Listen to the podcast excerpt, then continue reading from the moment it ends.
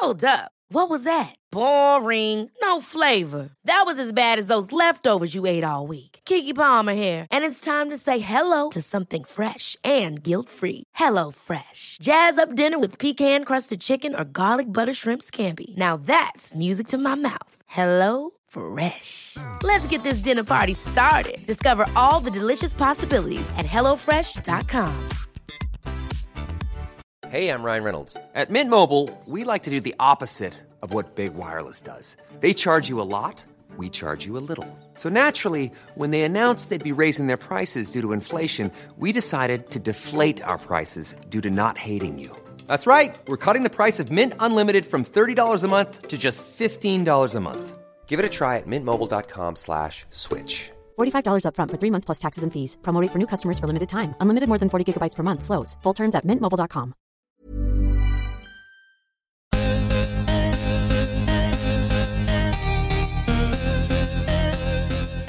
Hi, guys. Hi. This is Goop Yourself, the podcast where we talk about everything Goop. I'm Brian Rucker. I'm Agnes Hewitt. We have, I think, quite a lot on the docket this week compared to... You really? I well, don't. Maybe I just was in a good mood this week, or I was excited to read Goop, but I was like, oh, there's this article, there's this article. Wow, these things are good. Uh, so I'm excited to get on the mic and, and share. Okay, great. Well, I can't wait to hear what you have to say because I have almost nothing. Um, although I will say I was busy this week. Sure. Um, but I have a couple of things. I wrote down a thing or two. I was sort of going slowly crazy all week at home working because the there's like this um big abandoned warehouse behind my house that was like a oh no it was like it was like a set decorating factory. I don't know how to, it's like people would build sets for T V and movie shoots uh in this warehouse behind where I live, and it had been abandoned since COVID. Like they used to um they used to make like the sets for the Oscars there. Like you would see trucks pulling out with these like giant wood uh like flats of, you know, in the shape of an Oscar. Uh-huh. That's cool. It's cool. Yeah. Anyway, They, I don't know if they're going to tear this building down or if they're just repainting it or what they're doing, but they have been sandblasting the entire week. I'm actually surprised that I don't hear it now, but uh, I did not realize how loud sandblasting was and how much the noise carries, like, because it's several hundred feet away from me. But like you open, open my door, open a window, and it's just, it's just constant, like buzzing. For how long? This whole week? It they would start, yeah, this whole week. They would start like after eight. That's too the- early. Sorry, but like I understand I understand the logic, but it's like, give me a fucking break. Eight is too early still. It's yeah, I mean, I don't it's whatever the law. I, I guess like uh maybe in L A construction, you can't start construction before eight or something. And then they would take a little lunch, and then they not- would Yeah. Yeah. So they'd be they would be done usually around like three. It's like exactly the time that I'm working. Uh, they would be working. So um, when when I would close my laptop, they would close their sandblaster, and then we'd get some peace and quiet. Wow, that sucks. When I lived in my old apartment in Los Feliz, they were doing that.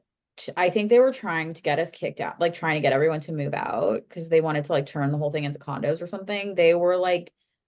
It was COVID. No one could leave mm. and everyone was working from home, and they would just like start like absolutely demolishing these apartment buildings in this tiny courtyard apartment at eight a.m. and go until like eight p.m. like literally all day.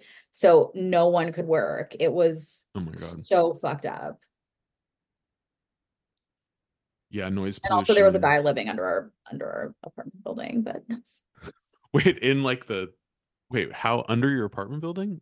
Yeah, he like lived like under like there was like a little like crawl space, like you could crawl like under the building, and a guy lived down there. It was like an unhoused person.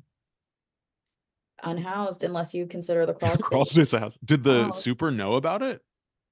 Nobody gave a shit about it. No anything. one gave a shit. Oh, okay. I think wow. they were literally paying people to. They really wanted to get everyone out. They were huge pieces of fucking shit. Yeah. Every single night, we would like lock the gate. There was like a gate that um to the parking lot, and the dumpsters were in there, and it was always locked. And every single night, somehow the gate would come unlocked, and people would go into the dumpster and like throw trash literally all over the entire parking lot, and um break into anyone's car if it was unlocked. Jesus Christ. So they were obviously like, and we complained about it all the time, and it was like, it wasn't like they were breaking in. It was like it had been locked and someone was unlocking it. So like obviously the someone with a lock with a key was letting was involved with this, because they weren't climbing the fence. Like the gate would be fully open in the morning. So an inside job. Yeah, because they wanted they wanted the tenants to move out.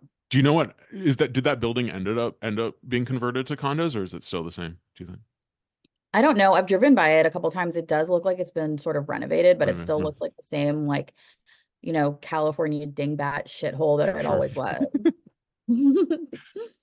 Ah, uh, yeah. Home sweet home. Home sweet home. I do miss it. I think about L A all the time. You'll well, are you you're coming back not till the summer? I might come back for a spring break. Okay, sweet. Um, just for a week to like visit everyone. I'm scared to fly. Oh, because like the doors are flying, falling off yeah, all the planes. Yeah, like, it just and... feels like everything. Everything feels like it's like really bad, and like something yeah. bad is gonna happen. End of Empire. It's uh, I yeah, I'm going up to um, the Bay Area in a few weeks, and I'm thinking of driving. Really? I might, yeah, because I have that. You know, we have two cars again finally, so John wouldn't be like stuck at home if I, you know, took the car for the weekend. I, I'll probably end up driving. I'll see what the how much the tickets cost, but I'm yeah. And now that I have a hybrid, it's like I'm only gonna have to get you know one tank of gas to get up there. Yeah, I might. We'll see. Yeah, I mean, I wish there was an easier way to get from New York to L A, but like obviously there is not. No, um, super Elon Musk bullet train thing. Well, it used to be the Super Obama bullet train. Remember when he was like, I want high-speed rail? I still would love high-speed rail, but it's never I happened. I would too. But even if it, we had high-speed rail, like if you were in Europe, you still probably wouldn't like take a train from like one end like no. to the other. If you like from... just had those two destinations. You know what I mean? It's like, it's a lot of, yeah. it's big. Splurge for a flight. He'll be fine. It's like what? One out of every... ten thousand flights crashes, probably way less than that. I think it's way less than well, that. One actually. Million, billion. Yeah, it's like, it's, it's just that, it's just how fucking inept and insane everybody seems. Yes. And on I'm edge. Like, I've lost faith in the system. I thought, for some reason, I thought after sort of COVID died down, I thought people would sort of like get back to normal as far as being in public spaces and like, uh, interacting with each other, but I think everyone has just gotten even more crazy. Yeah, everything is off the rails. Isolated. Now. I don't know. Things are bad. Uh, public but service announcement: the Kirkland brand cashews that I have bought several times because they taste so good. Okay. They have seed oils in them. How could you have seed oils in a cashew? Oh, because they're roasted. They're roasted, and I. So I. I always usually buy the organic ones and I just assume whatever, like it's just the nuts. But when I was, oh, hanging out with my family over New Year's, I needed to like do like a bigger grocery shopping and like bring food down for everyone. So I was like, I'm just going to get the cheapo stuff because I don't want to spend ten million dollars. Mm-hmm. So I got these cashews. They were so good. And so then I bought them again for like me and John, and we've been just snacking on them every day. And then I see on my seed oil Reddit page, a big warning: cashews have peanut oil. And then it's a picture of the exact cashews that I have. I rush to the cupboard in the kitchen. I look at the evidence, and uh, it's true. I let down my guard. I did not read the ingredient list, which I'm usually so good at. And now um, oh, I've been poisoning, poisoning myself for weeks. Oh my God. I'm so sorry. It's uh, it's pretty dispiriting. Yeah. It's, um, it's, um, It's stressful. So I'm going to go, I have to go to Costco this afternoon and buy some replacement nuts. I'll let John eat the rest of them because he doesn't give a shit. John is okay eating seed oils. He, yeah, he's fine. Yeah. I eat seed oils. Uh, no, I do too sometimes. I mean, I I definitely, I'm eating those like uh fucking, what's it called? Quest bars, and they're chock full of something. Oh yeah. Um, yeah, but whatever. Um, was there a Bon Appetit receipt this week? No, there was not a new one. There was a follow-up to the one we did last week, which I thought was sort of interesting. Uh, okay. I've never so, had, never noticed the, a follow-up before. No, I mean, I, I guess I haven't looked that close. Well, okay. So I was on, I think it was on Instagram, and I was just on like the Bon Appetit Instagram feed. And like all of, whenever they do a, a post about the receipt, they always get like some fun comments. Yeah. Uh, but this one, I think, especially because the income level was like so high, it was like nine hundred fifty thousand dollars. Yeah. So for, yeah, for people who didn't listen to the Patreon feed last week, uh, it was uh, nine hundred fifty thousand dollars a year. He was a forty-five-year-old orchestra conductor from San Francisco. And like he, he was just eating all like high end, very like douchey, like stereotypical, like Michelin, like really intense food, like for every single meal. Yeah. And so, and people... it actually looked disgusting. Whenever they're really rich, sorry, I, I want to um let you finish, but I just want to. No, yeah. This. There was also that woman who didn't make as much as him, but she was making like three hundred and fifty like thousand dollars, like three hundred thousand dollars a year or something like that.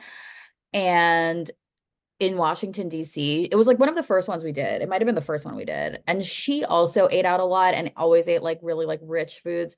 And it actually sounds so disgusting, like the amount of like foie gras and stuff these people are eating. Like it, it doesn't, it's not appealing. It's like, who would want to eat that much like fat all the time? Like I just, it's really gross to me.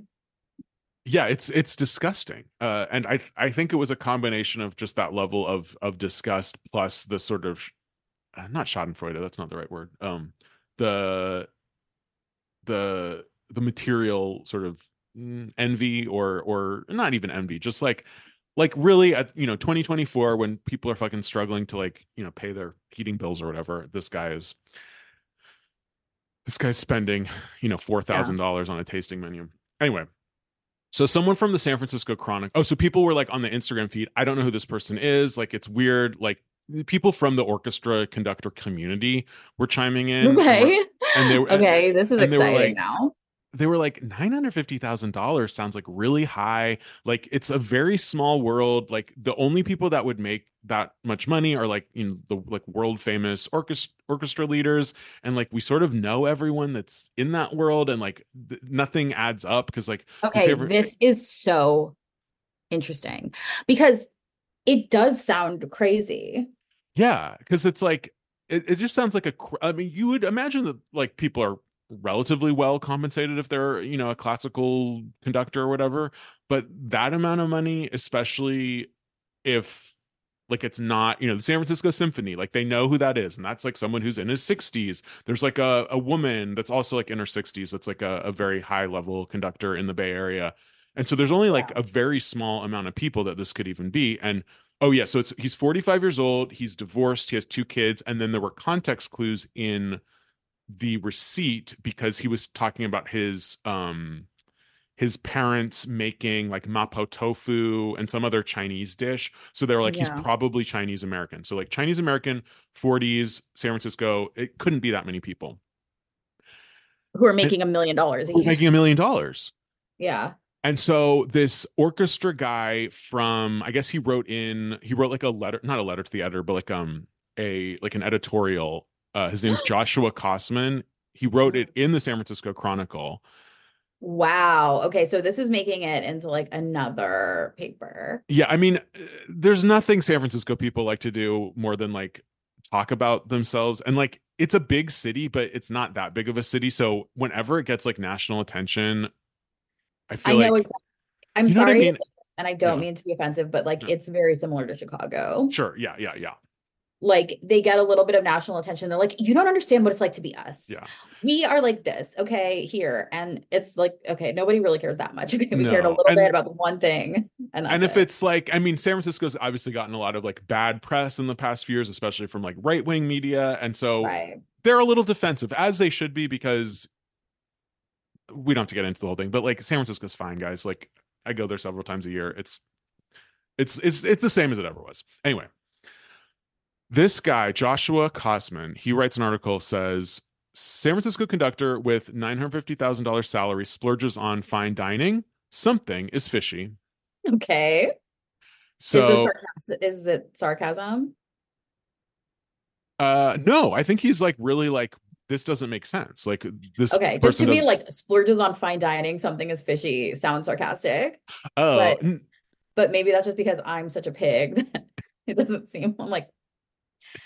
To me, it sounds like, oh, I'm sorry. You're saying that a single guy who makes a lot of money eats out a lot? No, it can't be. That's what it sounds like. I think he's saying more like they they no one should no one makes this much money in in our industry.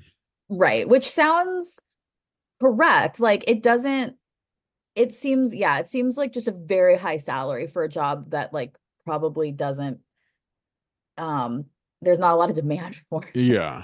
Yeah. So he interviews a lot of his peers. Um, you know, it goes into like, uh, you know, it's an astonishing, astonishing snapshot of this anonymous musician's culinary lifestyle. Uh, you know, he spends three thousand five hundred dollars just on dining out in one week. And then he interviews uh, San Francisco Symphony's resident conductor, um, Daniel Bartholomew Poyser, who says, I don't think conductors are making a million dollars a year. Um, no. Even like Michael Tilson Thomas, who is like a household name as far as like conductors go. Uh, he, oh, he was making that much, but like if you, unless you're him or, you know, Leonard Bernstein or Lydia Tarr or someone. Well, yeah. Yeah. Um, the income level for most, it says mere mortals in the industry, even like really successful ones, is like two hundred to six hundred thousand a year. Which is a really good living. A great living. Um, let's see. Someone else is interviewed, says, uh, I do think it's entirely plausible. We've been looking at salaries across the industry, and to my surprise, it's mostly older male conductors who make money through a combination of music directorship and frequent guest conducting. So she's saying it, it might be possible. Uh, but then... he interviews people and like no one seems to know who this person would be. The protagonist might have blurred some biographical details to cover his tracks. Maybe he's not a forty-five-year-old male conductor, but a sixty-year-old female pianist. Maybe San Francisco isn't his primary residence. So then it's like, well, then we're making up all the details. And it's like, what's the point? Well, if they're, let's say, let's say it's a sixty-year-old. I think that taking yourself from a sixty-year-old woman to a forty-five-year-old man is a pretty big leap. But I would say maybe taking yourself from like a fifty-year-old to a forty-five-year-old is like less of a leap. Yeah. Um, but at the same time, like, and like swapping your gender doesn't seem like as big of a leap to me if you're like just trying to kind of like explain. But the details were so specific about like, It he has feels, these two kids and he's paying child support and he's going out on these dates.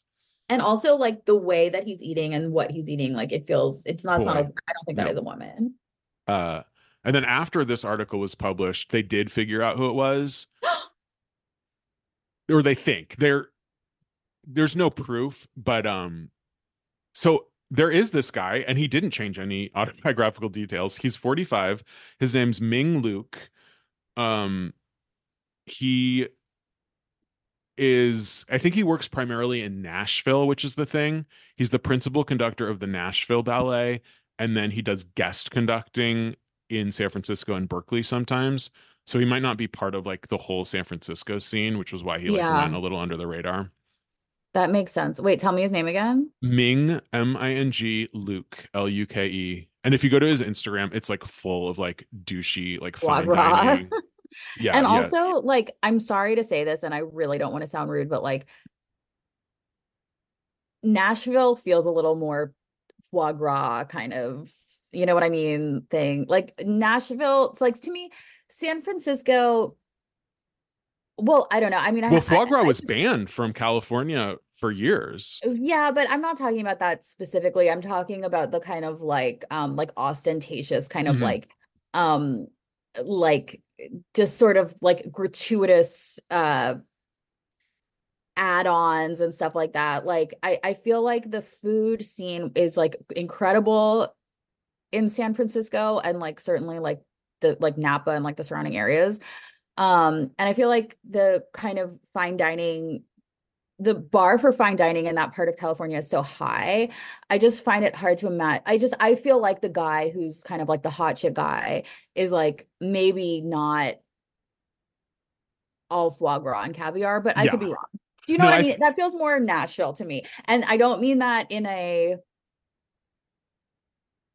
rude way, but I guess I, maybe it is rude. Well, I think like traditionally, like San Francisco has, for the size of its city, it's always had like a lot of fine dining, and like it had it made its bones on like this this California cuisine, which was like a little sort of like, you know, it's elevated but it's still like lighter and simple, and like the people that go to those restaurants are for the most part like pretty sophisticated. So yeah, something that's just like slapping on some foie gras or some caviar, it's uh, douchey. And yeah. I mean, there are plenty of douchebags up there, trust me. Oh, yeah. Like the wine men are like complete yeah. douchebags for sure, and probably do just like lick foie gras off like prostitutes. Yeah. Well, and tech and the tech money, and it's all the no, not to be like snobby, but it's all these people from that were not from the Bay Area that moved there, and they are like the douchiest of the douches. And so now, so this guy's a composer. I feel like a San Francisco composer is like that's conductor. like oh conductor. That's what yeah. I meant. Sorry, I don't know what anything is, but like. I feel like the San Francisco conductor, like that is the epitome of sophistication. Like yeah. that's the target. That's like the target, like Thomas Keller, like client, you know what I mean? Customer, like someone who makes like a bunch of money by doing something really fancy that like only other like rich, fancy people even appreciate. And like just is part of this like elevated society that like we don't even know about. No, totally. But yeah, then do you think Thomas Keller, he's not above, you know, slapping some foie gras and stuff? And I mean, like literally, I, that was the worst example because like his most famous thing is just like caviar in an ice cream yeah. cup. So. Uh, and it's really good. But he was doing it, you know, thirty years ago. And so you'd think like. Yeah, it's so eighties. Yeah. Anyway, Ming Luke, um, I'm sure he's a really talented conductor. God bless him. Please, Ming. Why do I your... say such mean, shitty things on the main one? And like, I should have saved my classist coastal elitist bullshit for the Patreon. Oh, that's what that's why people come to this podcast anyway, for our for uninformed coastal elitism. Coastal elitism. um switching subjects. This has not sorry, this has nothing to do with Goop. I just really wanted to talk about this with someone besides myself. Perfect. That's what I'm here for. What is going on with Kate Middleton? Okay, I've had so many thoughts about this. I haven't been able to follow it as much as I would like to because I'm in this like stupid program that like stops me from spending as much time on Instagram as I really should be spending. But um, I know that they announced like, okay, Kate Middleton is like going to the hospital or whatever. Um, and there's something like deeply wrong with her. Something deeply. I mean, she hasn't been seen in public. Surgery. Yes, the ab- abdominal surgery. So, and they said that she was going to take like X amount of time to recover. But my question, and and they're also saying that like they're still within the time frame of um, like when she said that was going to happen. You know yeah. what I mean? Like they're saying that's still within the time frame. Like we haven't gone over, um, we haven't gone over like how long we said we were going to. I'm so sorry. Can you look in the? In the they originally said that she was definitely like keeping a low profile and being re- she was recovering through like Easter. So that hasn't. But the thing, I mean, there's a lot of things that are weird, and the fact that there isn't. She's not even like, you know, taking a picture, like waving from her hospital bed or like, I'm, you know, you know, thank you so much for the well wishes. Like something, the fact that she's nowhere to be seen is obviously making everyone even more conspiratorial, which I think is great. Like I, I love, a, I mean, you know, I hope she's okay, but like, I love a great conspiracy theory, and it's hard for me to have any sort of sympathy towards like the royal family. I have thought, here are my theories. Yeah. Abortion. Okay. Like, but an abortion because of take long. infidelity, or because she just doesn't want to have a baby? Could be either. Could be either. Okay. I mean, if it's infidelity, that's huge. But because, you know, that like tampers with like their beloved bloodline. But I feel like an abortion, that would be like a weekend. I don't think that would be this whole thing. No, it would have to be some sort of complication. I mean, I understand why they they would want to keep an abortion private, because, I mean, obviously a woman can do whatever she wants with her body. And she's like, you know, she's over forty. I can see why she wouldn't have want to have another kid. Um, but then the I mean, crazy royalists would probably be like, you're killing a royal baby. Like, how dare you? Oh, there's no, you don't even need to explain it. There's like yeah. zero chance they would ever, ever admit to an abortion in that family. Like, no. But there's already um, an heir and a spare. So it's like, there's like, don't they have three kids? There's already? two spares. Two spares. Yeah. So, but yeah, but yeah, you're the crazy people would be, would, should, they would never forgive her. I mean, everybody would be sort of, sc- I mean, I would be scandalized by it. It's just like, it's just not like, it just doesn't fit the picture of the royal family. Mm. Like, you just can't do it. She would never admit to it. But like I said, I really don't think that an abortion would take that long. No. So um, then there's like plastic surgery, tummy tuck. Again, this is not a three-month recovery period. Like, even so, if, if she has like a full, yeah, full tummy tuck. Um, I mean, people are joking, but they're like, oh, maybe she got like a B B L. That would be so funny. Uh, I mean, I think because abdominal surgery, like a like even like a hysterectomy, I was like, that is like a pretty relatively short recovery period comparatively. Um, then, I mean, speaking of my own experience with abdominal surgery, if she had a ruptured appendix that led to sepsis, that mm-hmm. could take a long time. But it's like, then why not just like, that wouldn't be scandal. That would just be like, oh, that's horrible. Like, no one would be like scandalized by it. So why not say that? Um, okay. So then the other option is, what if she's very ill? What if it's like stomach cancer? Yeah. Or, or the other big theory online, and this is alleged, is she's been suffering from an eating disorder for a long time. Well, there's gotten... no way that's not true. Yeah. There's no way. um, There's just definitely true. Um, But again, stomach cancer, horrible, like tragic, but no one, it would, it wouldn't be a scan. It would be sympathy. It'd be one hundred percent sympathy. Yeah. But she could also be waiting until she has like more information to make it public. Yeah. Yeah. Yeah. She also might not actually be like recover. She might, it might be like an emotional recovery or something mm-hmm. like that. You know, like, what if she had some sort of surgery and she doesn't feel well, and she's just like, I just need three months after this. Yeah. Like, I need to say like, this is how long my recovery is going to take. What if it is an abortion and she's fucked up about it, or like a miscarriage or something, because she's, you know, and and she has issues that she doesn't feel up to going out and yeah. working, and she can take the time, so she will. That's another possibility.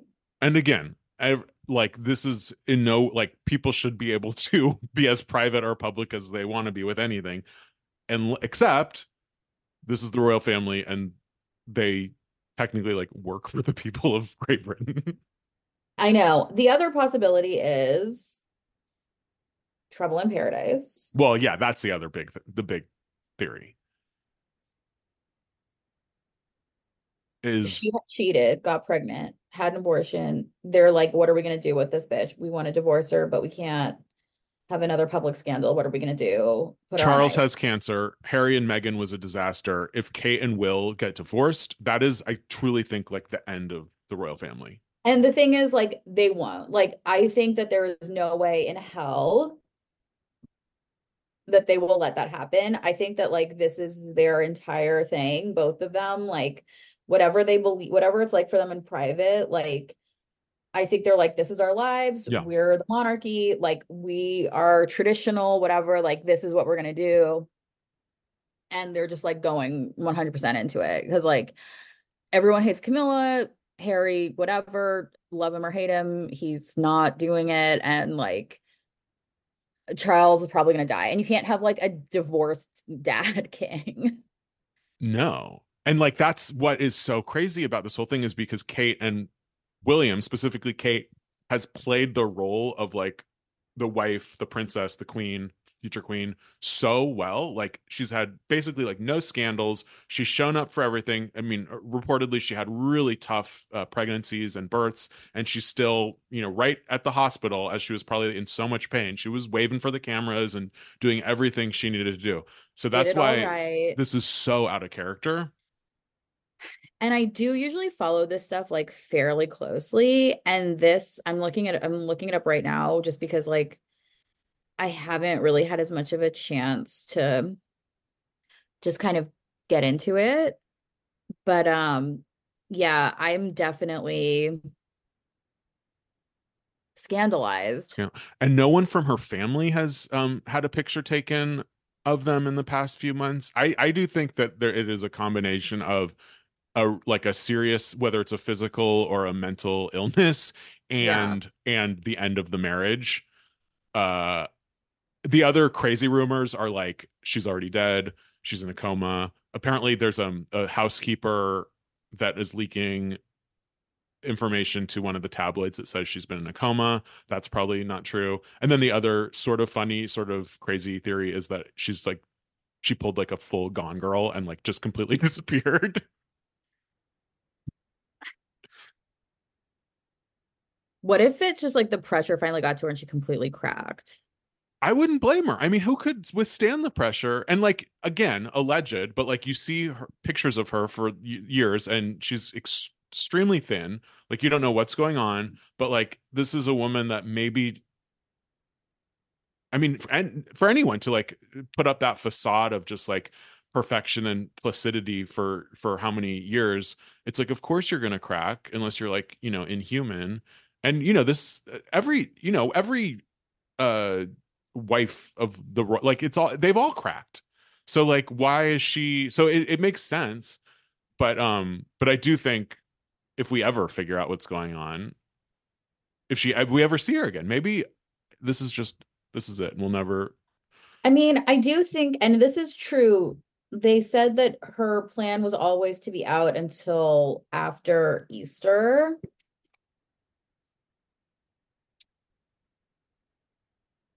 And it also really could just be like when she goes out, like she doesn't wear flats. She doesn't wear, you know, comfortable clothing. Like she's in those like fucking like stiletto pumps basically all the time. Um, I don't know. She's like always, I don't know how they walk around. She and Meghan both, they're like walking around in that shit all the time. Like she's. Has this expectation of like thinness and perfection that she wants to maintain. I could really could see, okay, maybe it was a procedure that just has like some recovery time, and she just like doesn't want to come back to public life until she's going to come back a hundred percent exactly as she was before.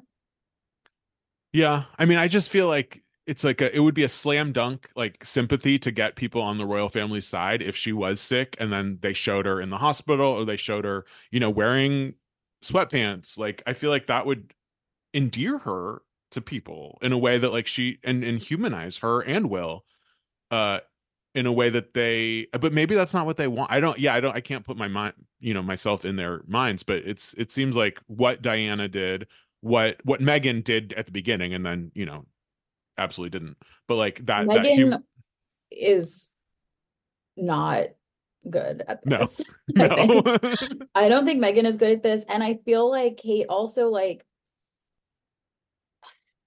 I I think Kate has exactly the like support that she wants and like requires. Like she's not going, she's not trying to like flip anyone. She's mm. not trying to like. Mm.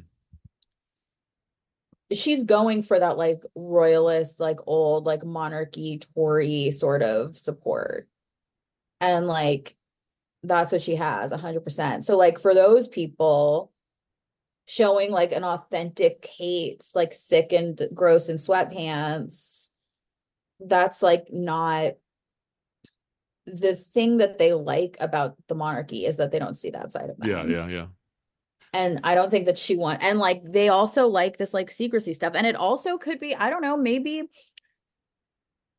no one's talking about Harry's book. No one's talking about the book where it said Kate was the one who said like whatever, what color is. Oh, right. God, I forgot about that whole thing. Yeah, yeah, no one's talking about that. Everyone's just like, where's Kate? Is Kate okay? Oh my God, was she dead? Did she disappear? Is she her eating disorder? Is she did it? No one's talking about Meghan. No one's even talking about the king is probably deathly ill and won't live for too much longer. No one's talking about the that. The king has cancer, and then there's some bullshit where like Harry wants to come back, and yeah, Will is jealous of his um sports game thing, whatever, for the veterans. What's the Invictus Games? Okay, that one there's, passed me by, I guess. Harry has this charity called the Invictus Games, and it's like the one thing that he did well as, and it was like actually the best thing that any of them have ever have done. He started this like, it's, I don't really know exactly what it is. It's like sports. It's like, it's kind of like the Olympics, I guess, sort of, but for like vet, British veterans of war. So it's okay. Like veterans who do sports like can compete, and it's like a big thing that happens now. And he always goes out for it every year, and like, um. It it feels like something that could become like a real thing that like lasts, like maybe like even after he dies, like is like a thing that happened, like a renewed tradition sort of. And it's it was a good, it was like the one good program that really any of them have started. um. So there's that. So she's maybe so, just taking it on the chin forever. To to she's like the um, you know, she's the sacrificial lamb. All the all the rumors. All of the tabloid gossip will just be centered around her, and no one's actually talking about all the other chaos that's happening in the royal family. Maybe something really bad was about to drop. Maybe Meghan was like going to come and say like, yeah, it was Kate. Mm. Oh, um, I mean, or like God, all of I this, would live for that. You know, I mean, at this point I wouldn't. I'm like so sick of this story. It's like been the same story. I guess this last few days, because I, I was like not caught up on it, and then I must have had a little bit of free time the last couple of days, because I went on uh, I went back to Twitter, and I went on Reddit, and I was doing a lot of deep diving, and it was oh, uh, good. It's fascinating to me, so I would I'd be up for anything. I mean, you know, I hope she's safe and well, but I just feel like Meghan and Harry have been like dragging on literally the same story about like one fight they had with his family for like yeah. five years. And it's they, they really are stupid. They really fumbled it. They had an entire country called the United States basically on their side. They had all of the doors open to them in whatever they wanted to do. Meghan had the most A-list stars she friends she could imagine, and then she wouldn't do her fucking six episode podcast. And well, the problem is, this is okay. I, I have analyzed this, and I'll tell you, and this is what the British people don't understand either. They literally do not get that in the United States, in order to be respected, you actually do have to do something. Oh, yeah. There's no one, even Kim Kardashian, like the most, uh, like, uh, what's the word? Like famous for being famous. She has the reputation. Yeah, until- yeah, yeah. Uh, like, so, like pseudo celebrity on the planet. Is actually, and everybody knows, like basically a, a model, a businesswoman, blah blah blah. She like, you know, started this. She like tons of yeah lucrative businesses. She went to law school. Like she's like constantly doing stuff. Yeah, I mean the law school thing, I don't know, but like actually she didn't go to law school. She just studied hard to like take the test. And I'm but then sure she decided not to or something. She never went. She was like, there's like a loophole in California where you don't have to go to law school, but you can to pass the bar.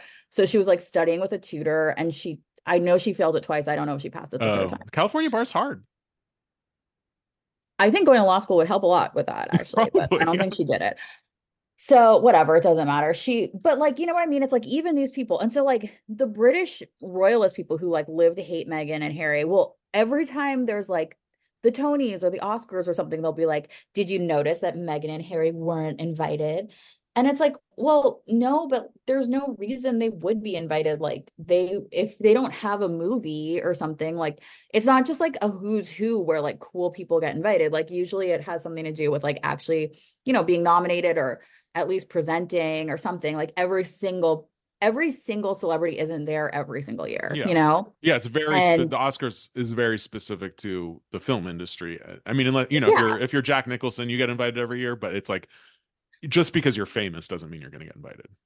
Exactly. Yeah. Like, I'm sure there are plenty of years that, like, Oprah, for example, hasn't been invited mm-hmm. because she hasn't had a movie out, you know, um, or like the Obamas, you know, like they probably aren't like getting invited every year. Um, I mean, maybe they are. I don't know. Well, now they have, you know, Higher Ground. Now they have Higher Ground. Worst but I'm saying, like, shit you know. in the world. Um, but whatever, like, um, the, the, like the British, like, psychotic royalist people who just like see that as like, they, they literally don't understand. Like, we don't just have like society events for society. Even the Met Gala isn't really just that. That's like basically also like a, like a convention. Yeah. Yeah. Um, with like a lot of like marketing and stuff behind it. And like, um, nothing is just like society. So they, the British public doesn't understand that, but also Meghan and Harry, even though Meghan is American and should have understood this, like did not understand this. So when they came to America, they were like, yeah, we're going to do an explosive interview. And then we're just kind of going to be like rich people and someone will give us money because we're special. And that has more or less worked out for them. Yeah, I think they're probably economically, they're absolutely fine. But they do like, they. I don't think they have the, the cultural relevance that they thought that they were going to have that I think that they desire. No, no. They, yeah. In, in order to have that, they're, they'd have to do something. And they'd they have, would to have be to do something relatively good at what they do. And, and like, yes, you can be a member of the royal family. And I guess they do have to go and do their, uh, whatever they're called, engagements or whatever they're called. And they have no. to, you know, work to do a charity and pick some like, you know, cause that they're going to do. Um, but like, I don't think that that is hard. And like, I think that the whole system is set up to make it as easy as possible for them, and they can do whatever they want, and they have like all the resources in the world to do whatever they want. So like, and they get total reward, attention, like literal praise, literal, like next to God status, um, by many people in the U K, um, just because of who they are. And like, I really think Harry, I truly do not think Harry like understood that that wasn't going to be the case mm, in America. Mm, mm. Yeah. And Meghan should have known better, but, uh, and that's the thing with Meghan is like, she's, she's, you know, knows how to be on camera. She's like, she knows how to, like, she's, whenever she's compelling when she, when I do hear her talk, and she knows, I don't know how to craft a narrative. So I, I don't understand what the disconnect is. Why she is just, it's just laziness. She just doesn't want to do anything. Meghan is, Meghan is beautiful, and she's like an actress. I feel like I like Meghan is an actress. She, yeah, yeah. If she was acting, I think she would be great. Yeah. I feel like whatever this kind of thing is, I, I just don't think that they know what they're doing. Like, no. they, I don't think they had a plan. Clearly. Um, uh, well, yeah. hopefully, um, we'll get more information on the Kate saga. Uh, because I, I don't know, I'm plugged in now. I, I think this is maybe one of the. This is like more to fascinating to me than the Harry Meghan thing, for sure. Maybe she's gonna like come out on Easter. She'll be like wearing like a ye- little yellow dress and doing an Easter egg hunt. I bet you the first time we'll see her, it's gonna be like an Easter, Easter egg, egg hunt, and it's like nothing ever happened. She's just going to be like, oh, I just like stepped out to the Easter egg hunt with my yeah. children. All right. I mean, no big deal. Case, but she'll be dressed like really, really good. With her new B B L. With her B B L. What if she got lipo and there was a complication? I mean, could someone that skinny get lipo? It's like crazy. Yeah, that, that's who it's for. That's for it's, okay. Because it's just for a little. Whoop, little nips and tucks. It's not for a whole yeah. body makeover. Yeah, maybe. Uh, one more article I want to talk about before we yeah. get to the newsletters. A from, lot of my stuff is not from Goop, by the way. Oh, that's fine. Yeah. Uh, from the New York Post, secrets of Hollywood's Saudi Arabian gold rush. Gwyneth Paltrow, oh.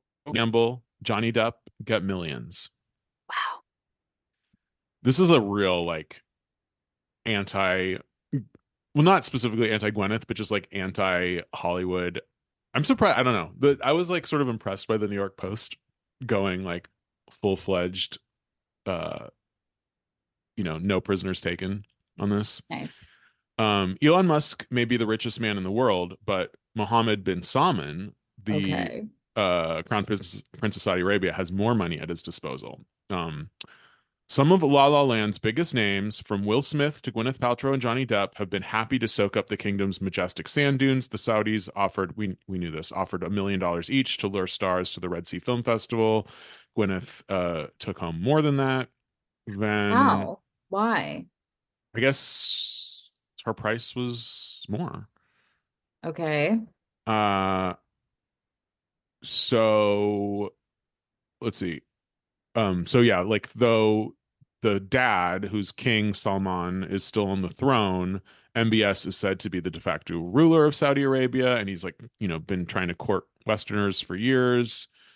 Um, they say Idris Elba, Gerard Butler, and Jason Momoa were among the first big names. This is after like the death of Jamal Khashoggi that M B S was, you know, like responsible for, uh, you know, chopping up a journalism, a journalist and putting him in a suitcase. Okay. Um, I mean, that's, everyone knows that story, right? I didn't know, but oh, okay. So there was a journalist for the Washington Post, Jamal Khashoggi, who I guess was reporting on Saudi Arabia, and he was murdered by the government of Saudi Arabia and like chopped up and put in a suitcase. What happened in the suitcase? Uh, I don't know. I guess okay. They found it. I think it was a suitcase. It was something. It was something really grisly. So for a few years after that, no Americans would touch M B S would t- would go to Saudi Arabia, but that um, ended because they just have so much money. So Gwyneth, this is new reporting as far as I'm concerned. I didn't know this before. Goop. Multimillionaire Paltrow spoke Friday, I guess this is this past Friday, at F I I, which is the Future Investment Initiative in Miami. You know how she's been going to Miami all the time recently? This is why. She has? Yeah, she went to Miami a few months ago, supposedly to help her friend open a business, and she's been flying back oh, and forth yeah, a couple I of times. And that business thing was kind of fishy. So fishy. So it, this is all because of Saudi Arabia. Okay. Uh, It's um a series of summits sponsored by the Saudi Arabian Public Investment Fund. Um, aside from Gwyneth, it's also attracted Brian Grazer, Doctor Oz, Rob Lowe, um, the Carlyle Group. I mean, it's truly like this is a really interesting Illuminati crew, like lizard people. Say. Yeah. Okay, wait. Rob Lowe, the Carlyle Group, and who was the other person you just Doctor said? Oz, Brian Doctor Grazer, Oz. Gwyneth Paltrow. And Gwyneth. I see, for me, it's like Gwyneth Paltrow, it goes Rob Lowe, I'm doing the chain, the link, Gwyneth, Rob Lowe to Gwyneth, Gwyneth to Doctor Oz, Doctor Oz to the Carlyle Group. I think all three maybe are linked to the Carlyle Group. I'm sure they're, I mean, I don't want to get conspiratorial, but they're all sure? linked. They're all linked. I'm just, yeah, like, who's friends with who in that group? Can I say the word cabal? If you must. uh, Joey Shea, the Saudi Arabia researcher at the Human Rights Watch, told the Post that Hollywood's embrace of the kingdom and its cash is really insidious. We can't stop this torrent of money enticing all these celebs and normalizing how people see the country. Um, they go into the uh, Khashoggi murder. Um, intriguingly, and this is not a surprise either, supermodel Naomi Campbell is B F Fs with Mohammed Al-Turki, who's the scion of one of Saudi's wealthiest families and the founder of the Red Sea Film Festival, which lured mm. stars like Gwyneth, Will Smith, Sharon Stone, and Priyanka Chopra. Mm, Naomi's mm. at the center. I mean, she's like, she was best friends with Ghislaine. I mean, I just, Gwyneth needs to really watch, like, tread well, carefully here, because like, Gwyneth, if you're listening, you have enough money. You don't need to do this. And I, I realize you are a capitalist and you love money, and you probably think these Saudi guys are nice because they're nice to you. And you know, mm. I don't. Uh, just. And, you know, she's canny. So if if this becomes too public and, and becomes too much of a narrative, she'll probably stop or at least keep it secret. But um, this is pretty distasteful, I have to say. Unfortunately, I have to agree with you. Oh, wow. Okay. You got something critical for your queen. And just to remind I people. I just don't think. It's, no, no, no. Let me let me backtrack. Okay. I wouldn't say distasteful. I would say more I'm concerned about her. And I want, I want, I want nothing but the best for her. Like, and I guess this is easy money. I mean, you show up to a place for a weekend, you get a million dollars. Goop. But she's been doing this for years. I mean, like, this isn't the first time. There were always stories about her getting flown out to, like, sing at some guy's birthday yeah. party. Like, before celebrities were all kind of, like, pay to play, like, sort of trash. And there was kind of more of a mystique about what celebrities would and wouldn't, like, condescend to do. Like, there was a time when celebrities would only do um do uh like commer- like T V commercials in other countries. Yeah. They wouldn't do them in the States. Um back then there were always like these like secret stories, like, oh yeah, and like this guy like paid Gwyneth Paltrow and she like performed at his birthday party. Or like Beyonce, there are stories about her. Oh sure, that. All of uh, yeah, Mariah Carey. Um, I mean, Hilary Swank famously went to like Turkmenistan or something. That so or maybe it was Saudi Arabia, but no, it, it's always gone under the radar, and like these celebrities have always done shady shit like this, but uh, it's. I don't know. It's because, like, at least with Gwyneth, I mean, it's the Red Sea Film Festival. She's gone to Miami at least twice, once a few months ago and then once last weekend. Like, it seems like a, a regular thing now. I wonder if she's trying, she's probably trying to get Saudi Arabian V C money to, to expand Goop. I mean, everybody wants Saudi Arabian money for their project. Yeah. So. I mean, I'm, you know, I'm a right. tennis fan, and it's, it's happening in tennis. They're, uh, they're, they're just putting a shit ton of money. There'll probably be a Grand Slam tennis tournament in Saudi Arabia for men and women, a country that, you know, women are clearly like discriminated against and not treated equally, a country where L G B T rights are non-existent. And this is a, the tennis tour where, at least on the women's tour, there's a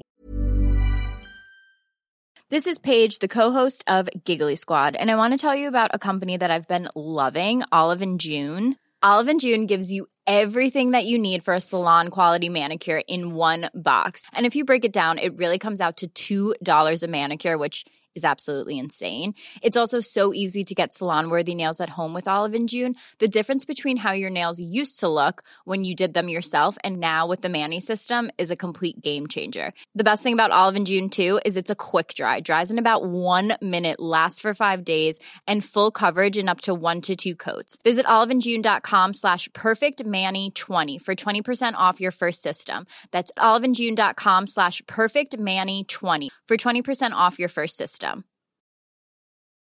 Hi, I'm Daniel, founder of Pretty Litter. Cats and cat owners deserve better than any old-fashioned litter. That's why I teamed up with scientists and veterinarians to create Pretty Litter. Its innovative crystal formula has superior odor control and weighs up to eighty percent less than clay litter. Pretty Litter even monitors health by changing colors to help detect early signs of potential illness. It's the world's smartest kitty litter.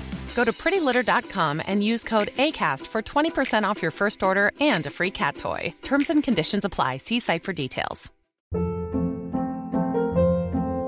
Hold up. What was that? Boring. No flavor. That was as bad as those leftovers you ate all week. Keke Palmer here. And it's time to say hello to something fresh and guilt-free. Hello Fresh. Jazz up dinner with pecan-crusted chicken or garlic butter shrimp scampi. Now that's music to my mouth. Hello Fresh. Let's get this dinner party started. Discover all the delicious possibilities at hello fresh dot com. Hey, it's Ryan Reynolds, and I'm here with Keith, co-star of my upcoming film, If, only in theaters May seventeenth. Do you want to tell people the big news? All right, I'll do it. Sign up now and you'll get unlimited for fifteen dollars a month and six months of Paramount Plus Essential Plan on us. Mint Mobile dot com slash switch. Upfront payment of forty-five dollars equivalent to fifteen dollars per month. Unlimited over forty gigabytes per month. Face lower speeds. Videos at four eighty p. Active Mint customers by five thirty-one twenty-four get six months of Paramount Plus Essential Plan. Auto renews after six months. Offer ends May thirty-first, twenty twenty-four. Separate Paramount Plus registration required. Terms and conditions apply if rated P G. Thought of out women, and it's totally fucked up. Um, but it's maybe it's inevitable because no one else has any money. Dark times. Or are they? Is this just how it always goes? It might be. Maybe we're naive. Maybe this is always how it's happened, and then we're just sort of paying attention to it now. Um, I think, honestly, it's just because we've always wanted... We I think we've just, like, always had this fantasy that, like, America was... American industry was, like, self-sustaining, and, like, well, now it's not. Yeah, and, like, I... You know, America's obviously done lots of horrible things over the years as far as, you know, human rights, uh, you know, bombing civilians, everything. So maybe I shouldn't... Uh, you know, Saudi Arabia... On a, you know, on a, like, is Saudi Arabia that much worse than, you know, America or China or Russia or, you know, any of these countries? Maybe not.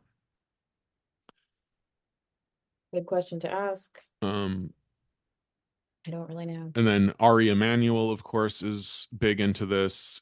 He said about the Khashoggi murder, I think a bad thing happened, but let's be very clear about something. I'm not defending what he did.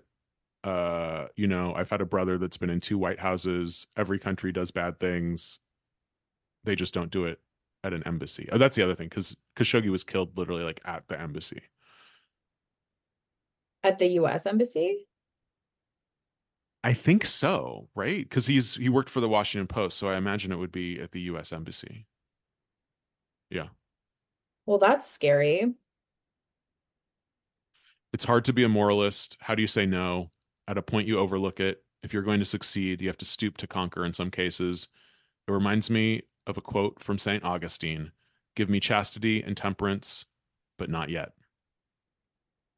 Damn, that is good. That is, um, that is a very honest statement, I think. Yeah, I mean, Ari Emanuel, he tells it like it He's is. No bullshit, I guess. That's really... Uh... I respect it. I it's, respect yeah, yeah. I just, like, it's like, Gwen, I, I just, it's, I mean, I, you know, maybe I hold Gwyneth to a different threshold. Well, but... Gwyneth didn't say that, and she never would, but, like, I think it's cool that Ari was like, yeah, mm, I'm a piece yeah, of shit. Yeah, he's, uh, he's transparent about how, you know, transactions. Like, this is what I want. He's like, I want power and I don't care. Mm. Okay, well. I guess I can't stop. I mean, what am I going to do? The only thing I can do is become more powerful than you yeah. and stop you. I mean, maybe Gwyneth will leave Brad for a Saudi prince. No, I don't she's think so. Not. She, she'll never leave Brad. She loves him so much. She makes him breakfast. Oh, the boyfriend make... breakfast. She did another one this weekend. Well, it was so gross. What was it? I forget. All right. They're all disgusting. I don't know. The boyfriend, the paleo breakfasts. Okay, you know what? I want to become a vegetarian. And I know I say I want to do a new diet every week and I never do any of them, but, like, I really, I have a friend who's a vegan.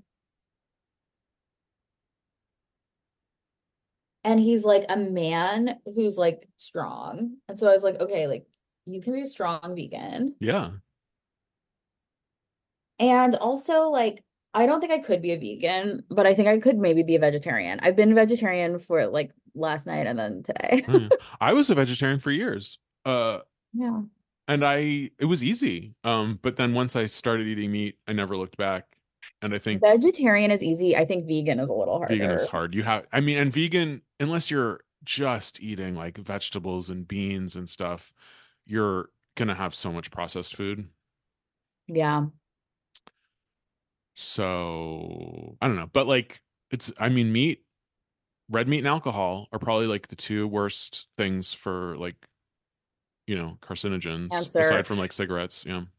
Yeah. And I shove it all yeah. down my throat, including cigarettes. Don't tell my doctor. Oh, this is a, re- yeah, don't. Yeah. Well, that's actually not true. I literally have smoked two cigarettes since I moved to New York, but it feels like a lot. I mean, two in over a year in New York is, like, basically nothing.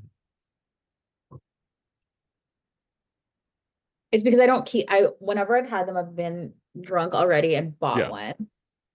Exactly. And then I leave it at home. And then I'm I don't have it. And so unless I'm, like, really willing to, like, go and get another cigarette, I'm not. I also, like, I haven't gotten that drunk that Smart. many times. The drunkest I got by far was the other week when um we went to brunch with a middle-aged gay couple. Oh, well, and that'll Brian do it. And I were both like do it. growing up and like passing out. Oh, so that was really, that's like definitely the drunkest I got. Was it like a gay brunch? Like at a gay, uh, like a gay bar or restaurant? Well, no, it was like we went to a brunch in a place where like you got three drinks with your order, not bottomless, but you like it came with three drinks. And then afterwards they were like, let's go to a gay bar and keep yeah. drinking.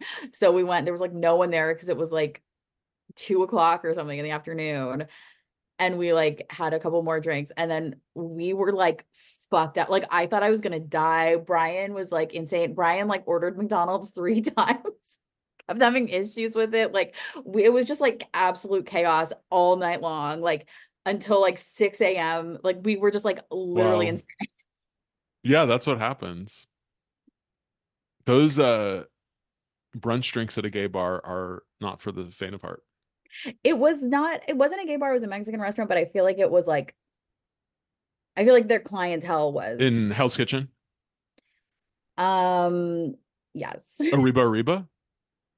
No. Oh, I love, God, that's I'll like. I'll tell you after. Okay. But I, there, if there's one thing I miss about New York, it's Arriba, Arriba.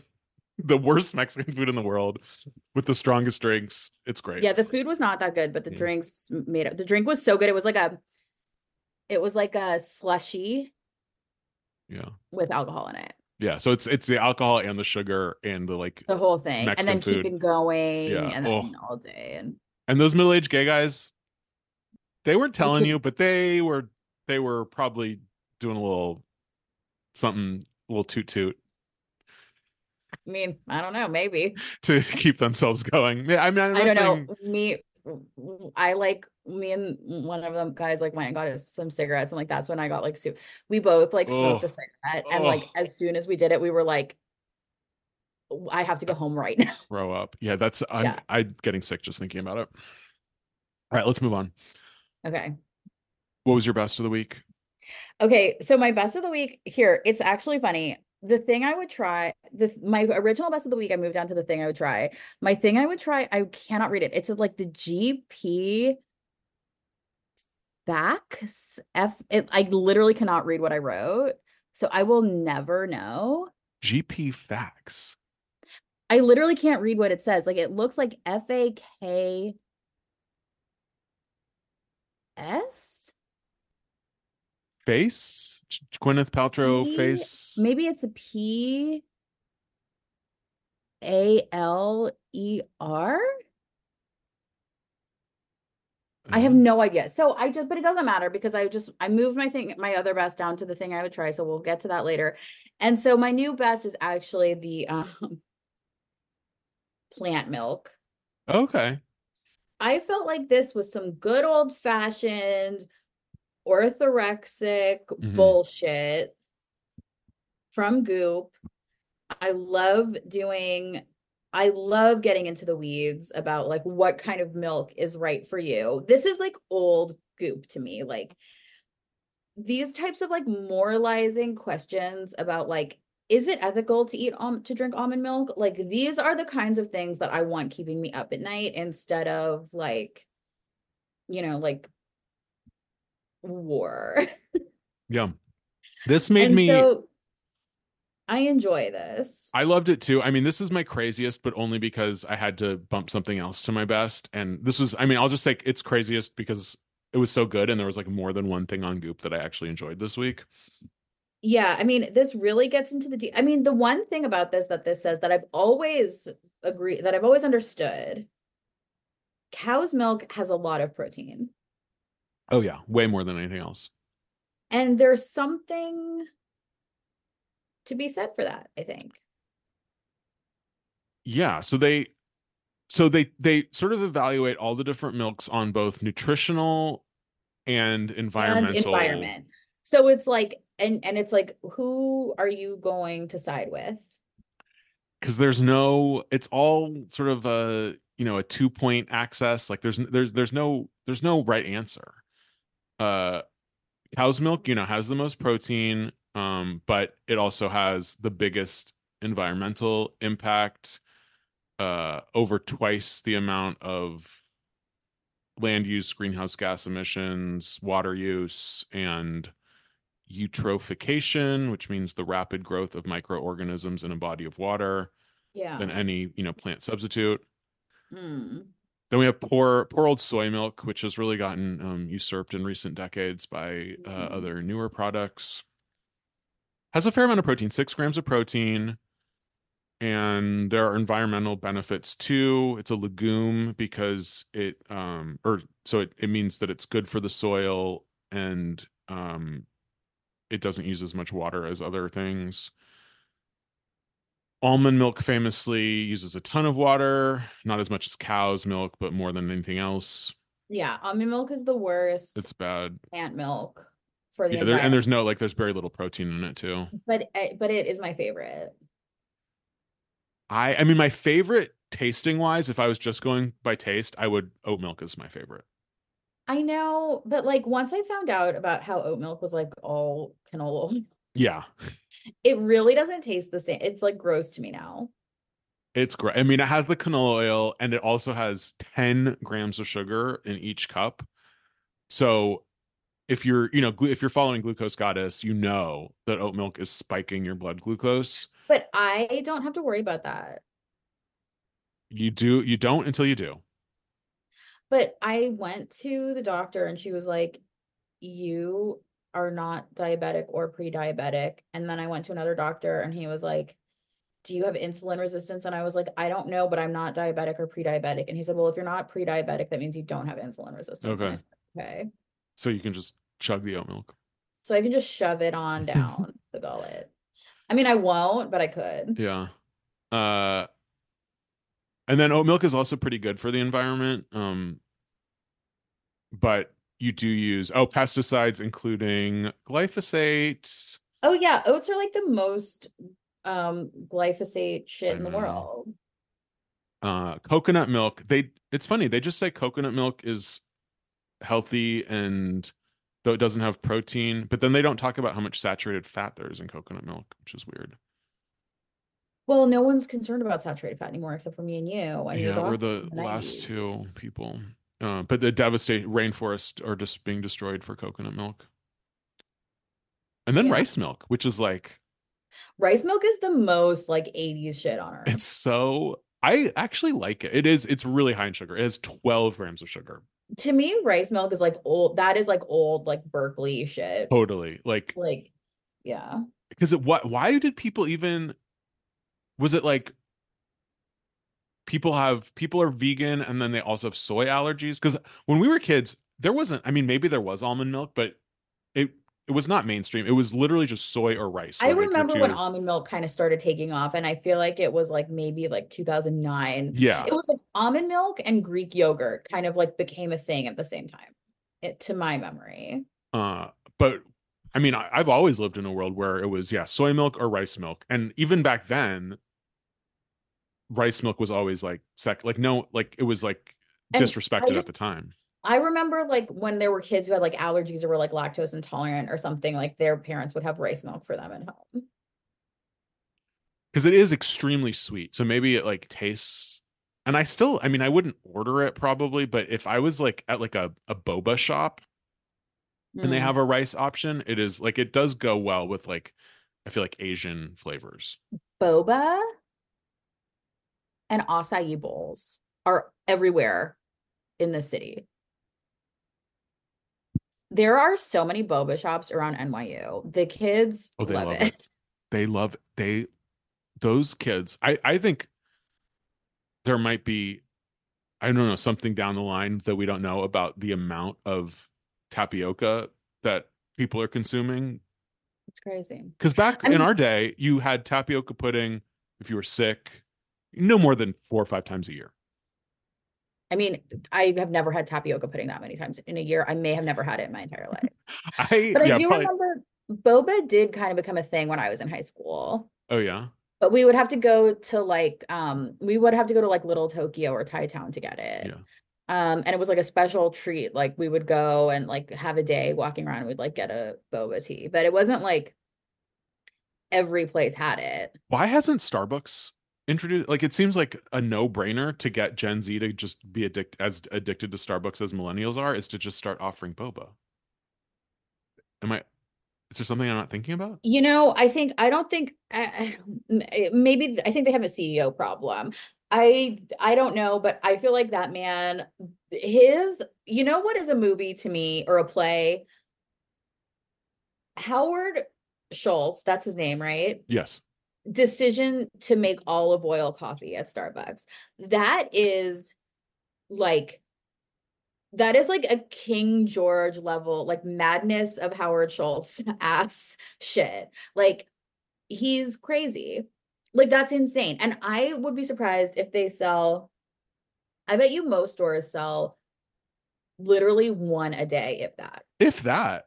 Yeah, I it, it's like, like such a personal pet project that has absolutely no audience. And no and it no also, one also like it's it also has no it's not like most of their stuff is like at least based on something that existed. Mm. Like a coffee drink that existed like in Italy or something at some point, even if they kind of like transmorgify it into some sort of like grotesque American sugary concoction, like its roots are in some actual thing.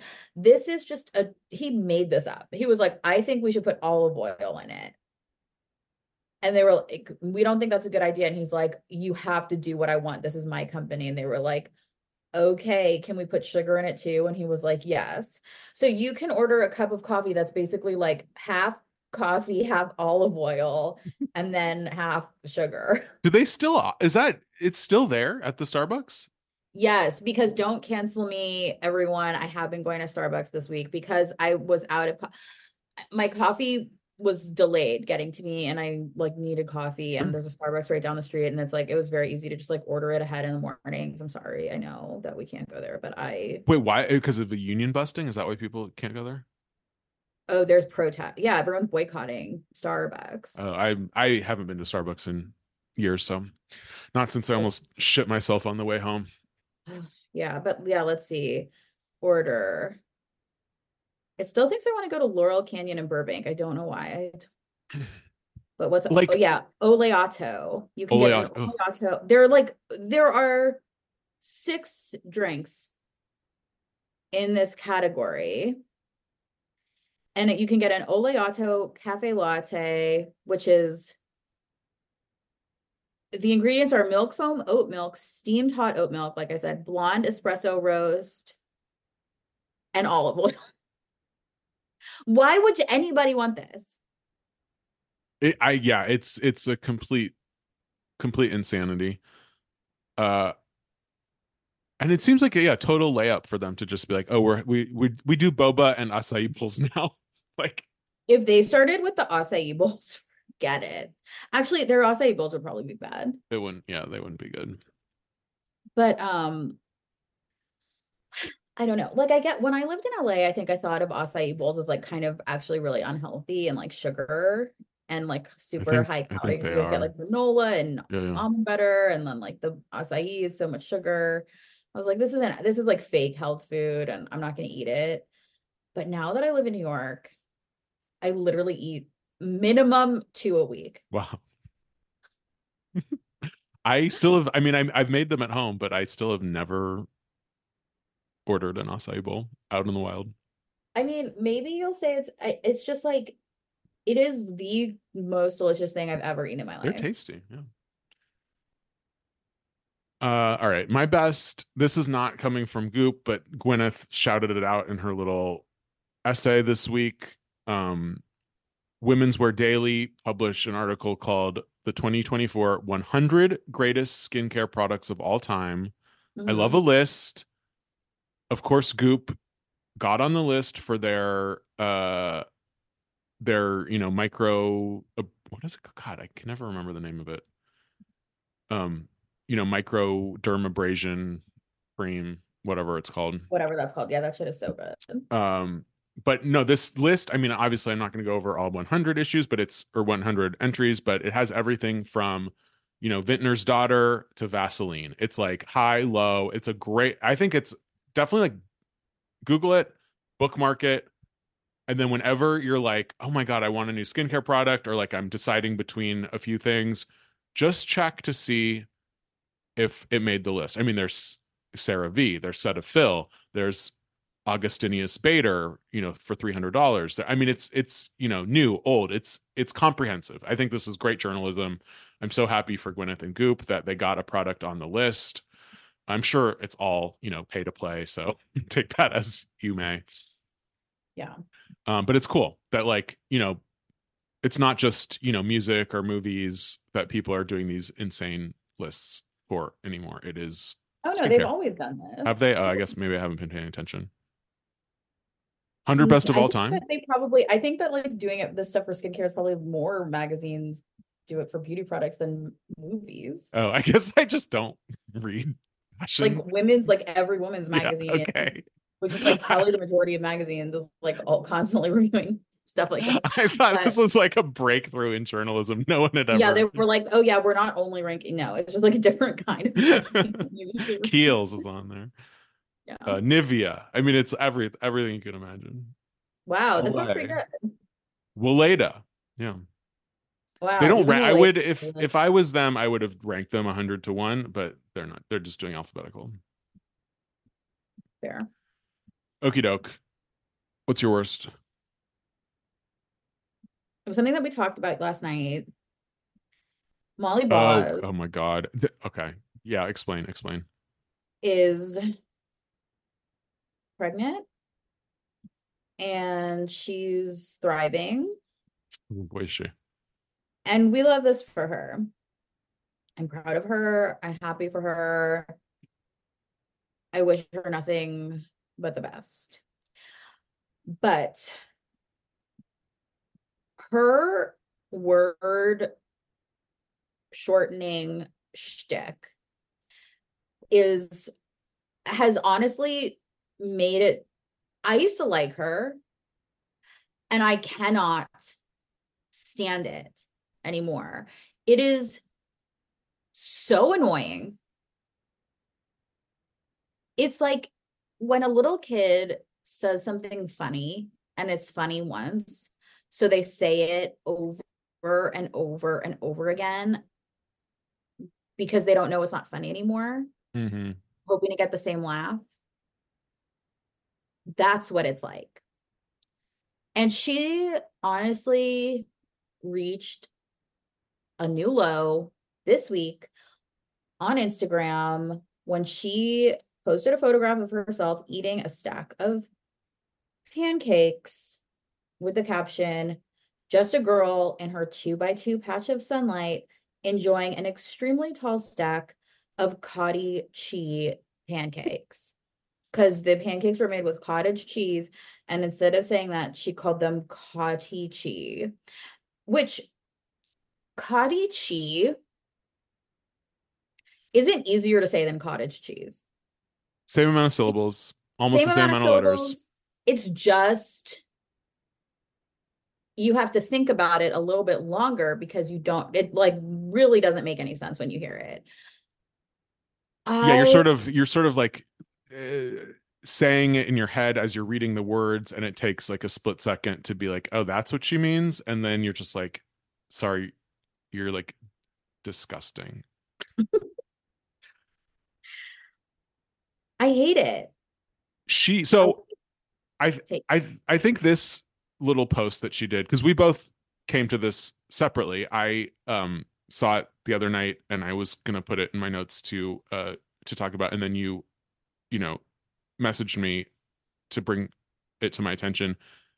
This officially places, I'm gonna say, Molly Baz in the Brian Rucker tier one shit list alongside okay Jen Gunter. okay so Brian I mean Brian has always been more of a hater than me. I mean, we have to be real. You are. Oh yeah yeah yeah no, I've always um ever I never trusted her. I never I mean not of her I mean in general of all people. oh oh really you think so yeah yeah oh okay uh possibly I uh I, there's just a few people that I, you know, I can't seem to get rid of on my social media that just pop up. Um, I never, the, the problem with her is, and this is similar, similar with Jen Gunter, is I find them so obnoxious, so repellent. Mm. And yet mm. Jen Gunter, ninety percent of the time is right about her medical advice. And she's on the right side of history when it comes to pseudoscience.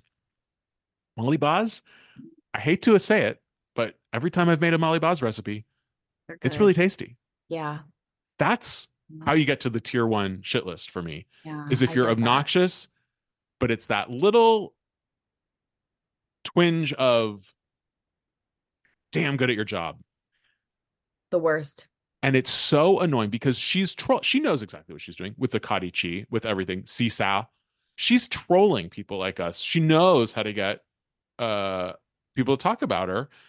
And she came up, you know, in the Bon Appetit world. You know, we all know the story. Allison Roman left Bon Appetit suddenly. Adam Rappaport needed to hire uh, a cute young white blonde woman quickly. She got the job. But she is not in the lineage of an Allison Roman or even like an Ina Garten, or definitely not like a Melissa Clark. She is in the lineage of your Rachel Ray's, your Sandra Lee's, your Guy Fieri's. She's... she's She's Guy Fieri. Guy Fieri. She's, she's slop she's on plate. Catchphrase person. Catchphrase, yeah. But her recipes are good, right? Her recipes are really good, and but they're not. It they're also, and again, this is like same with Guy Fieri, and Paula Deen is another one. It's just so so much salt, so much fat. Of course, they're going to be good, right? And she's catering it to like a, you know, millennial audience by, you know, using lots of citrus and lots of herbs, blah, blah, blah. But then she's also doing the pound of butter. I mean, she's eating fucking a sh- tall stack of pancakes in the middle of the day. I don't, be- well, first of all, I don't believe that she is eating that many pancakes, even though she is pregnant. Yeah. Um, because she's not, she's just not. No. Uh, and I can't even, I'm, my brain is fried because th- th- just imagining the graphic design of that book, More is More. And that's More is More is a, per- I mean, it, she's, she's, she knows her brand. She knows her what? Her brand. Her uh, brand. She called her book More is More. Mm. And it's, that is what her, and it, the, again, the food is tasty, but you can't eat it that often. You can't make it that often because it's a lie. It's similar to, well, Guy Fieri, you know, his body conforms to the stereotype of someone who eats Guy Fieri food.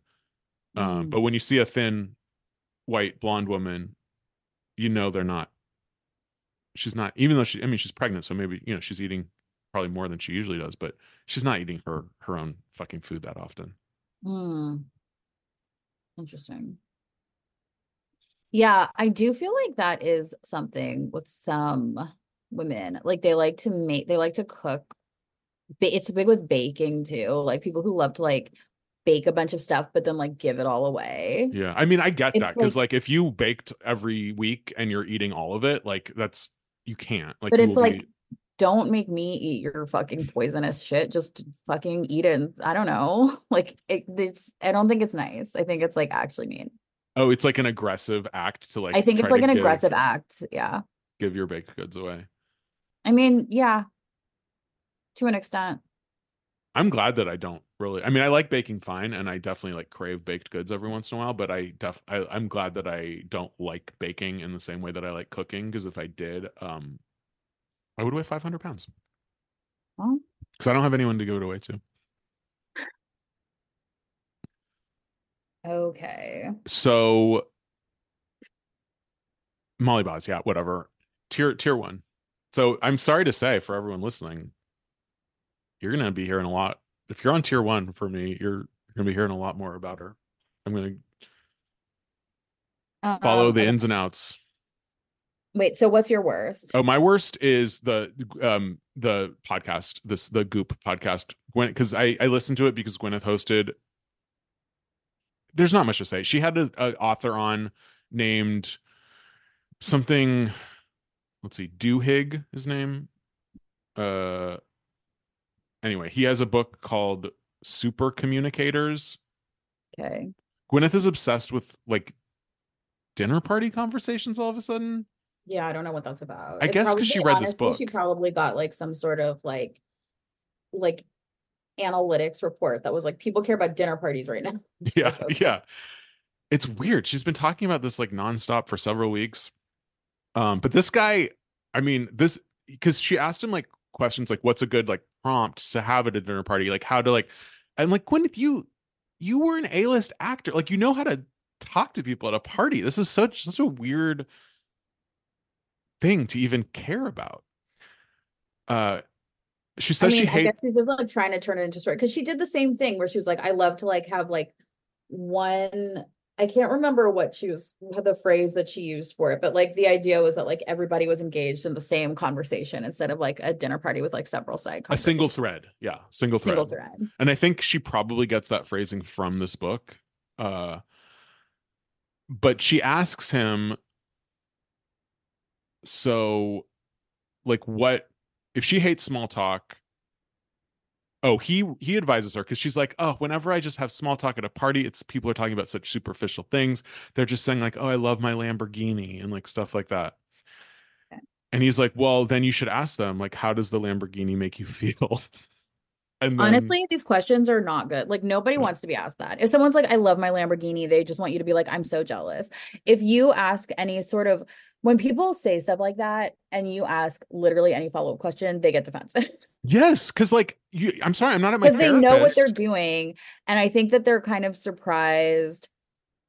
You know what it is? It's like the idea of like the Freudian like object where I talk about it all the time. The idea like you envision a conversation in your head and the person you're having a conversation with is the object.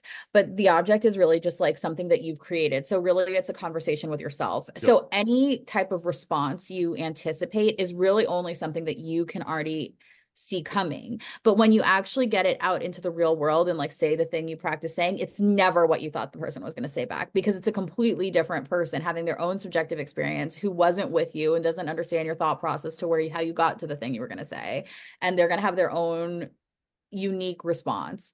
So like when they imagine someone saying, oh my God, I love the Lamborghini, they just imagine the response being like, I wish I could have that. Or like, I'm, mm-hmm. can I see it? Or tell me more. What do you like about it? And then they, they're going to get to say like, I like, you know, whatever details of the Lamborghini, like you're going to be like, they're going to enjoy yeah. recounting the thing that they like, and you're going to enjoy hearing about it, which you will not. So like when the response is something like, what do you, what does it make you feel? Or something like that. It's, it's jarring and it's not pleasant. It's not the pleasant experience that they were hoping to achieve, which was just them like talking incessantly about themselves. Yeah, because yeah. everyone is more. I mean, you're, uh, you know, comfortable talking about yourselves, and especially when it comes to objects and you know wealth and luxury and stuff. Of course, you like it because it signifies that you're wealthy. Like, there's no other. Like, I mean, I'm sure I've never driven in a Lamborghini. I've never been in a Lamborghini, but I can't imagine the experience. I mean, I just don't care about cars, but I'm like, is it that different from my Prius? I mean, probably, but I would know. I care? I just, that's like the literally the last thing I would spend money on, but whatever. Yeah. Um. So she asks this guy, this is, this is even crazier. She asks him like, so if you, you know, wanted to start um a single thread conversation at a dinner party, do you have any like tips for just like asking like a prompt or a topic? And his idea, his suggestion for a dinner party conversation is the question, when is the last time you cried in front of another person? This sounds like the setup of like a horror movie. Like if someone's at like a weird dinner party and like the first indication that like the hosts are a little bit funny yeah, I, is like they ask that question. And then by the end, it's like a bloodbath. Yeah, I would turn it into a bloodbath right then and there if someone asked yeah. me that. I mean, he claims that like, you'll be so surprised. Half of the people will say something wonderful that happened, and they and they were crying tears of joy.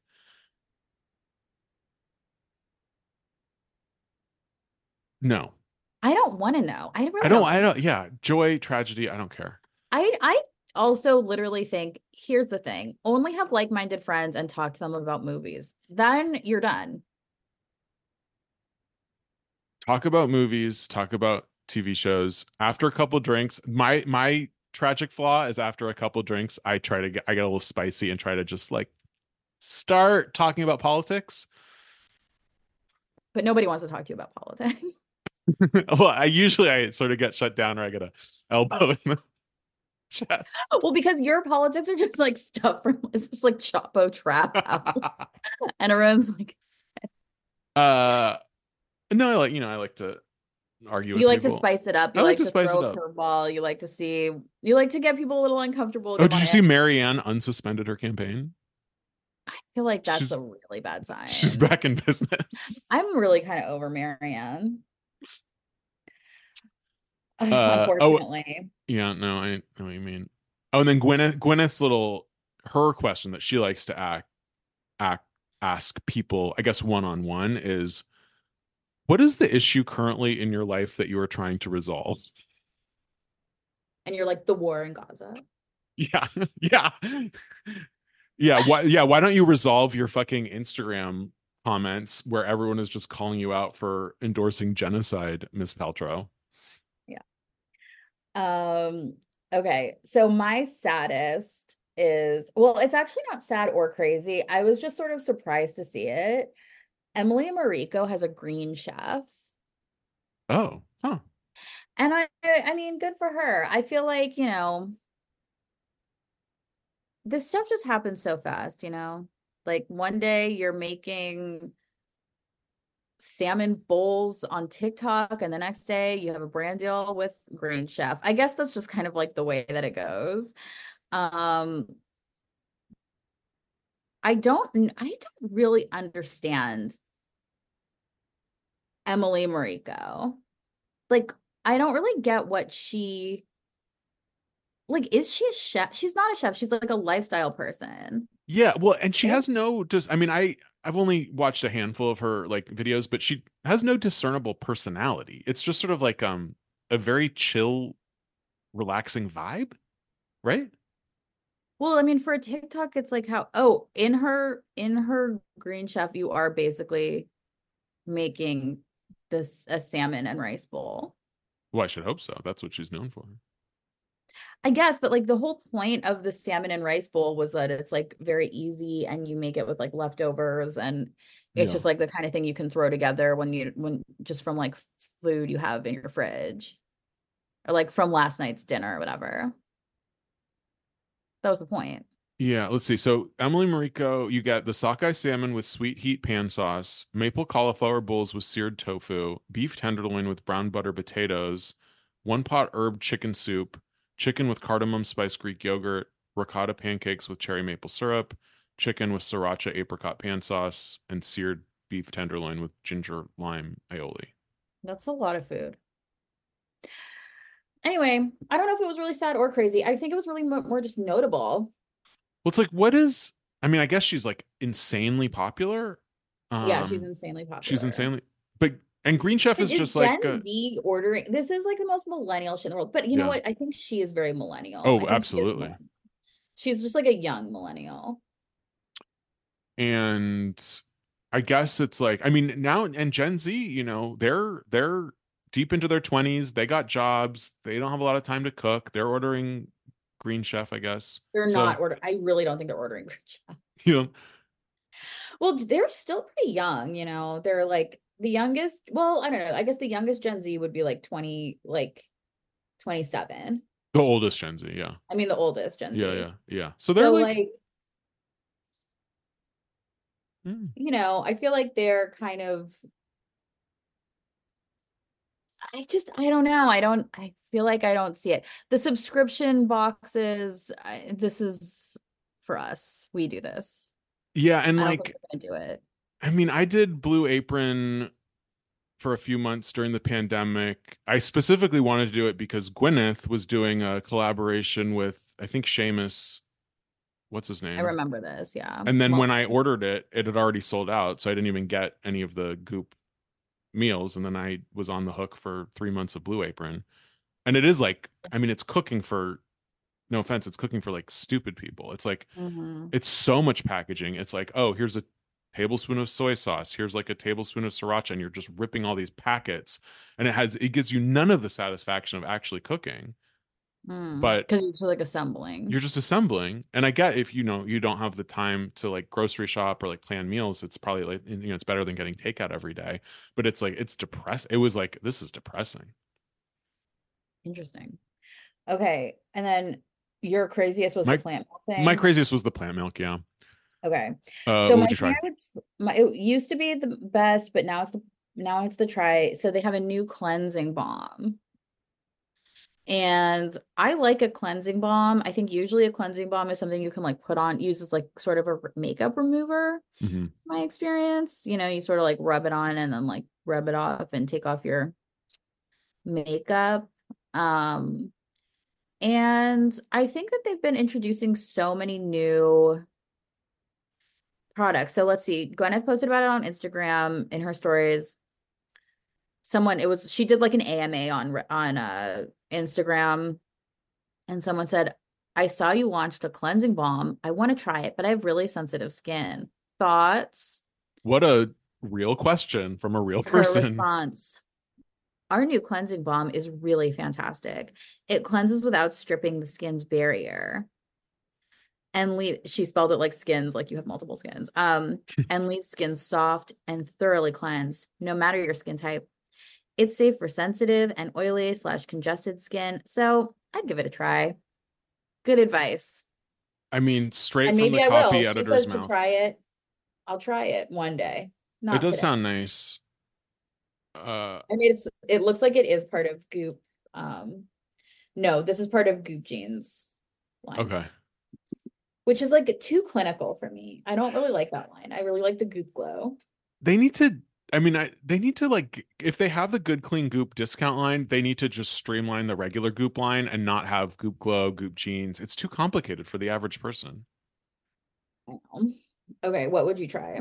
I would try, uh, so they keep that chef that she's obsessed with, that, I guess he's Australian or South African, um, Josh Emmett. And I he's know. done, he does like, he did oh, like is he the... paleo? He's sort of paleo, but... Oh, I guess this is paleo. That's what it is. Because he looks like really like in shape. And he did some weird gluten-free mac and cheese that looked disgusting. I don't want to be paleo. I want to be vegetarian. Yeah. But this one, it does look good. It's a... Oh, no, this isn't paleo because it has pasta in it. I don't know what it is. It's a chicken orzo bake. It looks simple. It's chicken thighs. It's a lot of Dijon mustard, garlic, a little bit of heavy cream, chicken stock. I would do it. I would make it a low glycemic version using Bonza rice, or Barilla does a chickpea orzo. Um, I would substitute that, and it would be an easy weeknight meal. And at Love least, it. I mean, thank goodness for Small Miracles. He is not. Um, he's not calling it like a chi ors. Yeah, exactly. And it's like, well, I guess he couldn't at this point. I mean, she'd probably like sue him for copyright. Trademark abbreviations.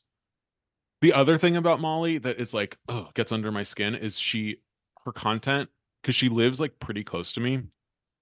And part of her thing is to go to like local L A grocery stores and like do like mm-hmm. grocery tours and pick out like cool products. And it's fucking good.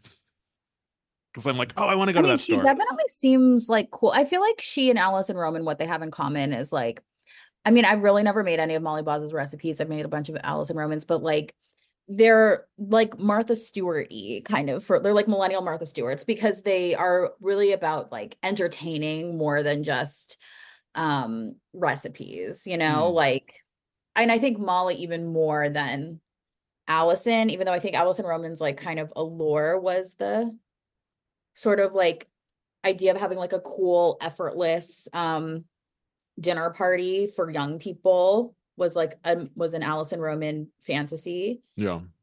Um, but Molly Baz is like, my house is the fun house and I have fun stuff here and we have fun. So like come to my fun house. And if you act like me, you'll have the fun house too. Yeah, for sure. Um, kind of more like everyday entertaining than Allison Roman is kind of like formal entertaining or whatever. A little, yeah. And like Allison Roman, she has like a patina of like cool in the way that like, I mean, Molly Baz is, I guess, cool too in the sense that it's very like, you know, Palm Springs desert cactus stuff.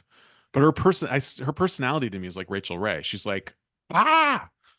Yeah, I mean, I just feel like Allison, Ro- I don't know about the personality, but I just know, like, I feel like the brand sort of, like, Allison Roman is very, like, New York social, like, oh, I had this, like, like, she's someone who's, like, having steaks and martinis at ten o'clock mm-hmm. at night, and, um, you know, everyone sort of, like, piles into her house after a night of drinking, and she, like, whips up, like, a Roman pasta for everybody, oh. and, like, that's kind of the...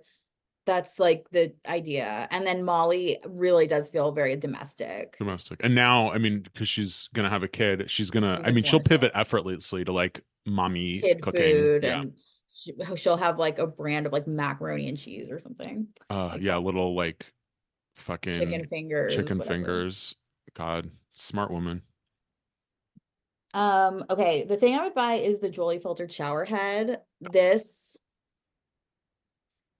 is something I've seen around. I've seen it on TikTok. I think that the young ladies enjoy it. And now I want one too. I really don't understand what's so special about it. Taking off your shower head and putting a new shower head on. Should I try it? I've done it. It's a waste of time. How long do I plan on staying in this apartment? I want to go home so bad. I want to go back to L A so bad. Getting a good shower head is like a game changer. Even if you have a shitty bathroom, a shitty shower. My apartment in L A is so fucking nice. And my apartment in New York is such a dump.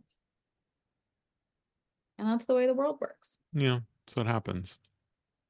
Um. Anyway, but this is the thing I would buy. I th- And it's not that expensive. I, th- I think it was like one hundred twenty-five bucks. So it's like not un- unattainable or anything. But it's just more like,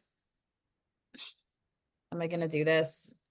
And the answer is probably not, but I could. You could. And, you know, it's yours. So you could take it off when you move back. Take and it with me. Put it, yeah. Yeah, exactly. Um, quickly, I would, it's not really about the product. This is a, um, a really, they went back to the Hello My Ages. Uh, uh I haven't seen but, one of those in a while. Yeah, I haven't seen, and this one was great. It was Jean, of course, wrote it. This was um, a woman named Monica Rich Kosan, who is a photographer, sixty-four-year-old t- photographer slash locket designer. And Charmed she, life. Charmed she's kooky. Life. Um, and she looks obviously like a fresh-faced. I mean, she looks like she's in her thirties. It's crazy. And she uses the Augustinius Bader three hundred dollars rich cream. The only, she's like, it's the only, I used to have a, you know, big skincare protocol. I was using this and that and this. Now, one step, I just slather this shit on, go to bed, wake up, take my pictures, make my lockets, rake in millions, get interviewed by Jean. Easy peasy. Should I be using this? I mean, it's literally ten times more expensive than the skin than the skin cream I currently use. Uh, so I am not able to, but if you... You know, it's, uh, it's well, only it like two shower heads. Need all the other stuff. Oh, it's true, true. Yeah. Something to consider. I imagine she's gotten a few nips and tucks here and there, too. But Well, nobody's perfect. I mean, everybody needs a little yeah. bit of help sometimes. She also says, stay out of the sun, eat yeah. well, salads and protein, occasional fries and Chardonnay. Um... And believe in yourself. There's nothing more beautiful than a strong, kind, confident woman. I always tell my daughters that beauty comes from within. It makes you glow. Let me take a look at this gal. Um, how old is she? sixty-four. Yeah, she looks great. I think she looks like she's like forty-four. forty-four, yeah. I mean, yeah, she looks great. Yeah, good for her. Okay, well, I'm going to buy that then. Oh, she said she uses Vintner's Daughter, right? I think. Oh, yeah. She still uses retinol. So, oh, yeah, retinol and moisturizer. She, every night after cleansing, she, so she does use retinol still. And every night she uses Augustinius Bader, Bader, Bader, Rich Cream. And it does cost three hundred dollars. But, you know, she sells one locket and that's like ten tubs of Augustinius Bader cream, probably. It How doesn't do these... like you get a lot either. No, I've seen it in um, a store and it's like tiny. Holy shit. That might... I mean, don't you want to know? I I think she does. Could... And she says that she uses Vintner's Daughter. So that's another two hundred. And she uses sunscreen. And she so... walks. And she takes magnesium bath salt baths and uses body oil. She's using stuff. She's using everything. All right. Well, good for her. Uh, nice. Okie doke. Well, I think that's it for this week. Um, yeah. Thank you for listening.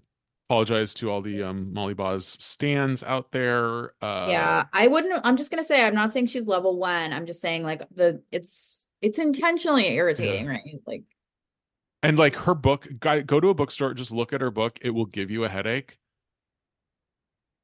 I still want to, I still want to get it because those recipes, I bet, are good. Anyway, probably good. Fuck. fuck. All right, look, we'll talk to you next week if you're a Patreon. If not, we'll talk to you the week after that. Yes. Okie doke. Bye. Bye.